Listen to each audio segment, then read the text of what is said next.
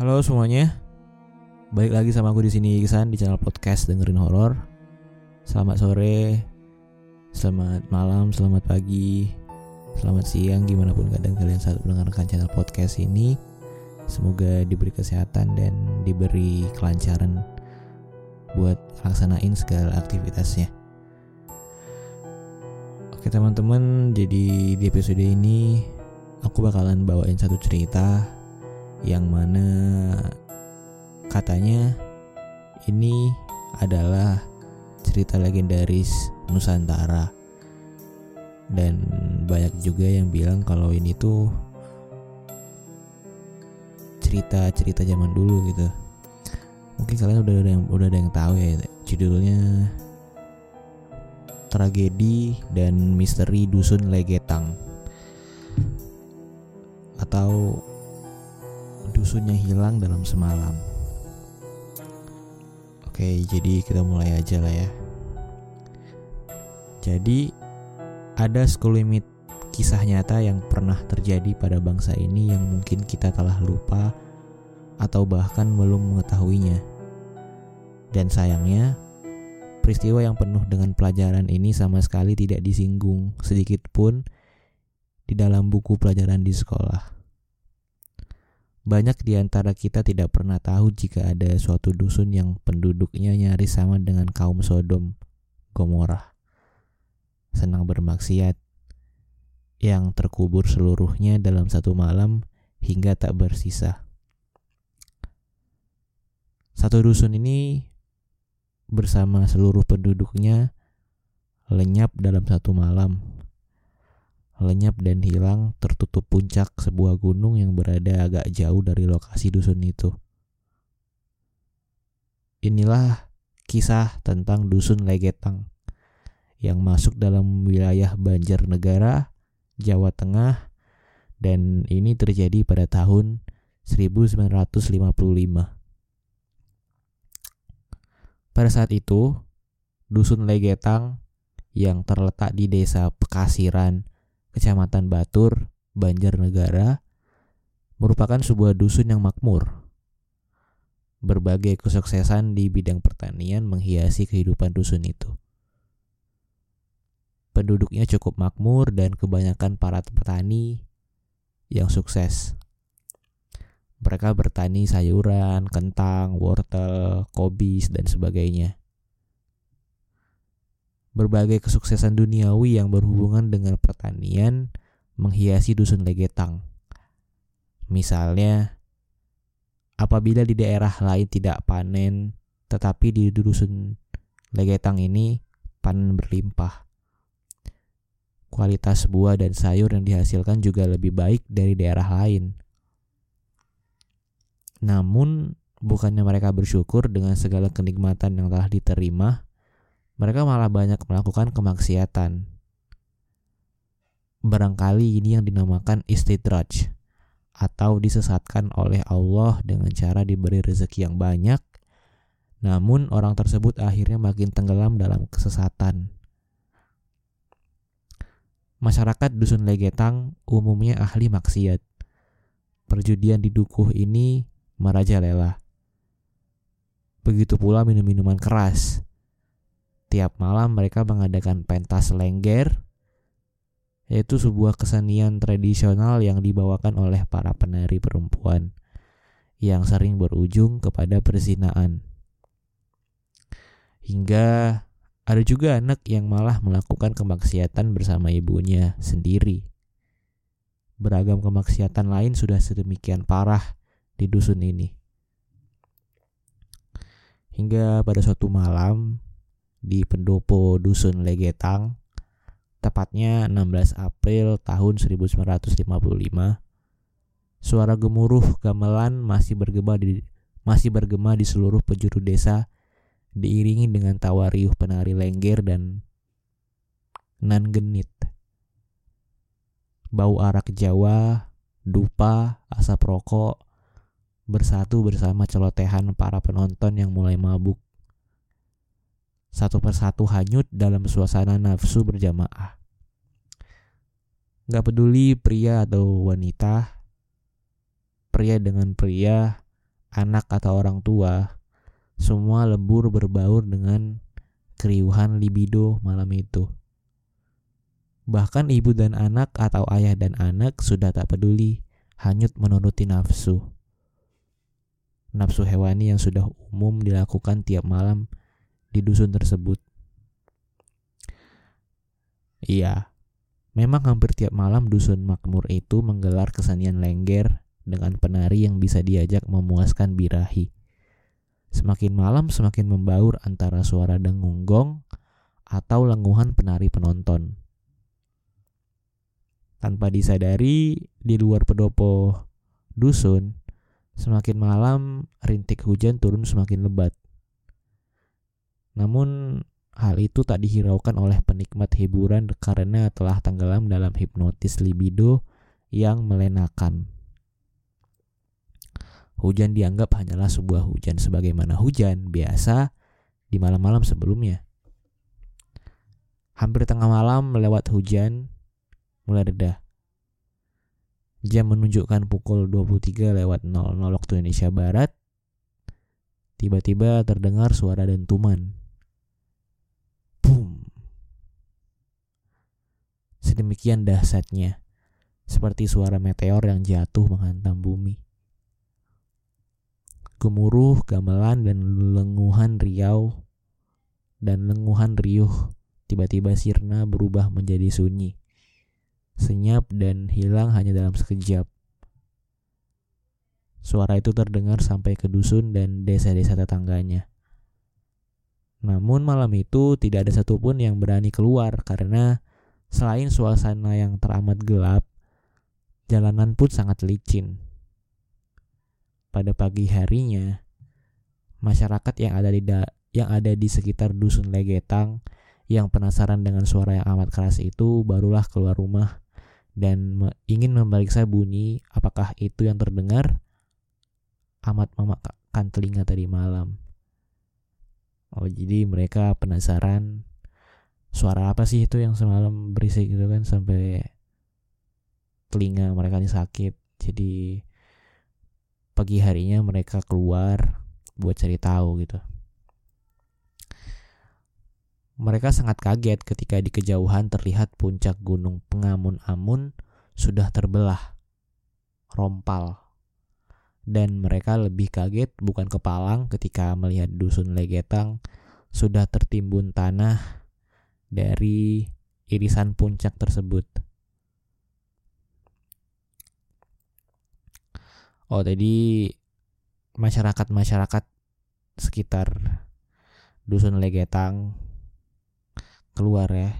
Aku pikir dusun apa? Aku pikir warga dusun Legetang yang keluar. Rupanya warga-warga sekitar dusun Legetang yang keluar yang mana mereka lihat kalau dusun Legetang itu udah ini udah tertimbun tanah.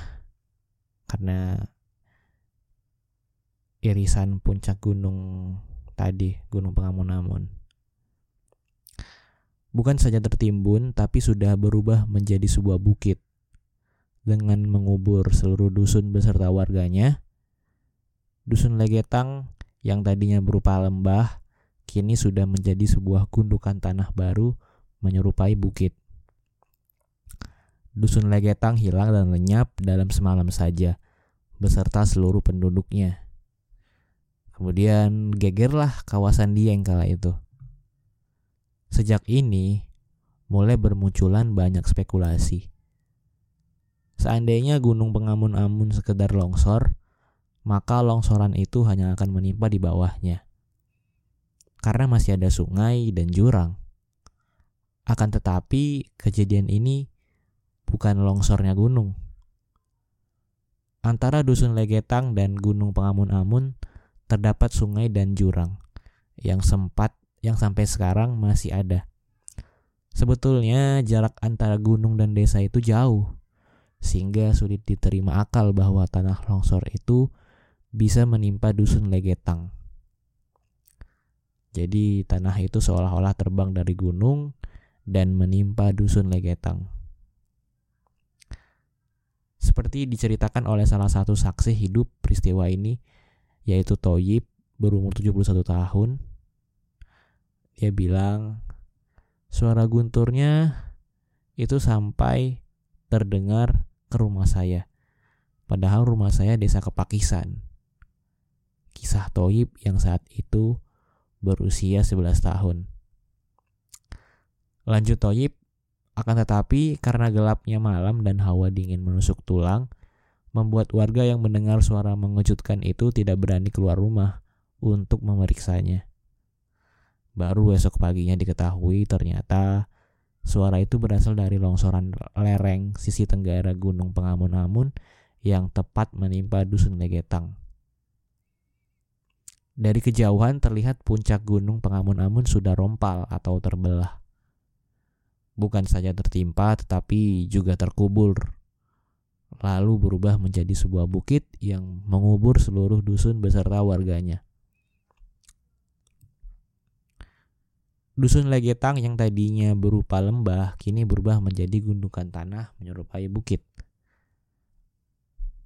Menyadari, peristiwa itu, sontak masyarakat di sekitar sana terkejut.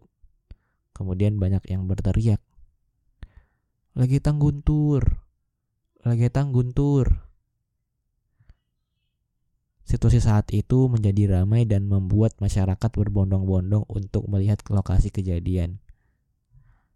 Walaupun dusun yang lain juga hampir sama, tapi dusun Legetang sudah terlalu parah, terutama maksiat-maksiat masalah seks bebas, kata Toyib. Dari 351 korban jiwa, terdapat 19 orang yang berasal dari luar dusun Legetang.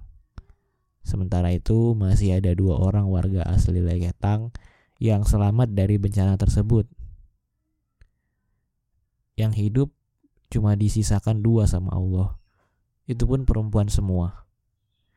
Mungkin disisakan dua biar untuk sejarah keadaan desa sini. Tapi sekarang sudah meninggal. Selain Toyib tadi atau saksi hidup tadi, ada orang yang jadi saksi hidup lainnya selain Toyib yaitu Suhuri warga Pekasiran RT 3 RT 4 yang kini berusia sekitar 72 tahun mengatakan musibah ini terjadi pada malam hari pukul 23 lewat 00 saat musim hujan. Saya dan beberapa teman malam itu tidur di masjid. Saya baru dengar kabar Gunung Pengamunan pengamun-amun longsor jam 3 pagi katanya.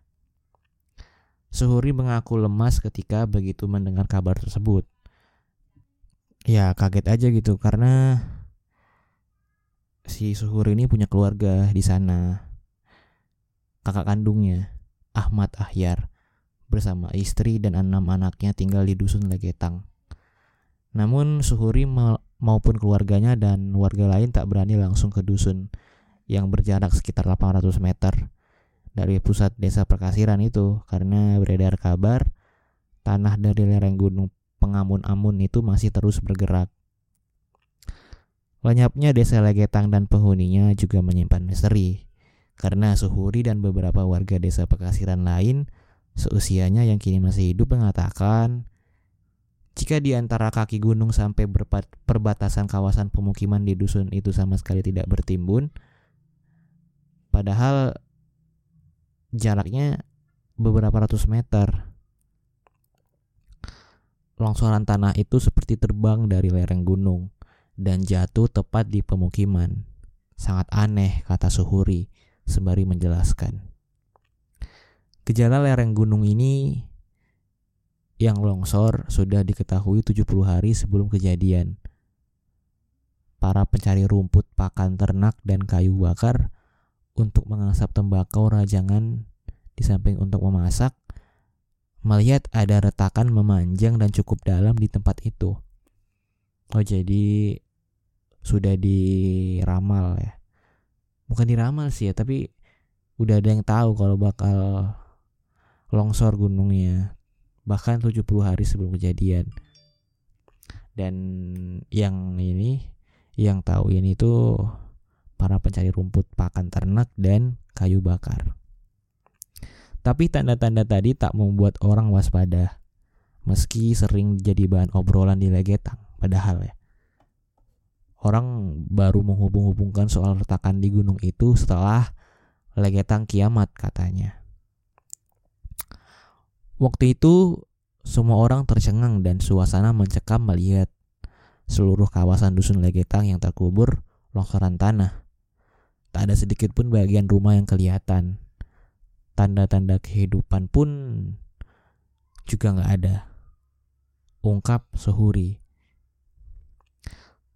Sungguh kisah lenyapnya dusun Legetang ini menjadi peringatan bagi kita semua bahwa azab Allah Subhanahu wa taala yang seketika itu tak hanya terjadi di masa lampau atau di masa para nabi, tetapi azab itu pun bisa menimpa kita di zaman ini.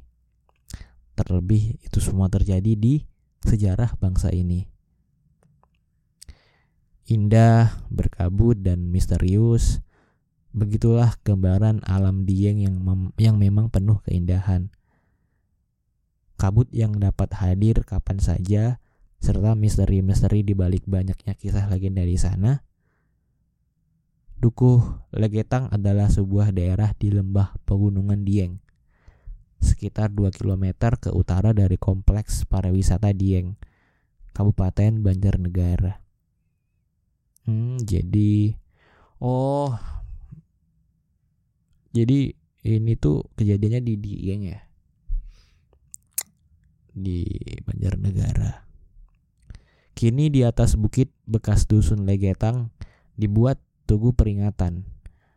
Tugu beton 10 meter yang sudah lapuk dimakan usia itu masih berdiri tegak di tengah ladang di desa Pekasiran di pegunungan Dieng, Kecamatan Batur, Banjarnegara.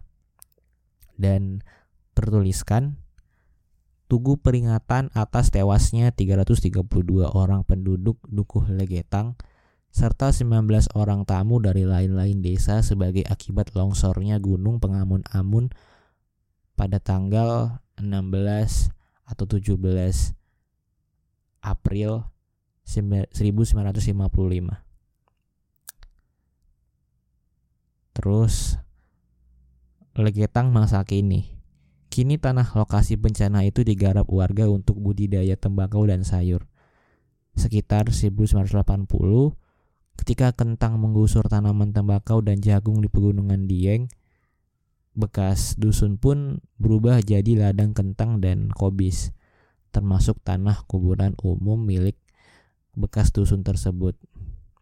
Kisah ini serupa dengan kaum Sodom Gomorrah yang ditimbun oleh ledakan dahsyat gunung Pompei dalam sekejap.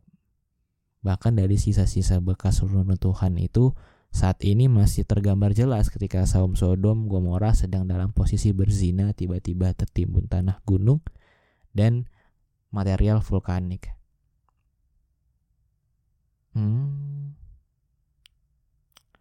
cukup dengan satu satu satu tragedi Legetang ini jadi hikmah buat kita semua.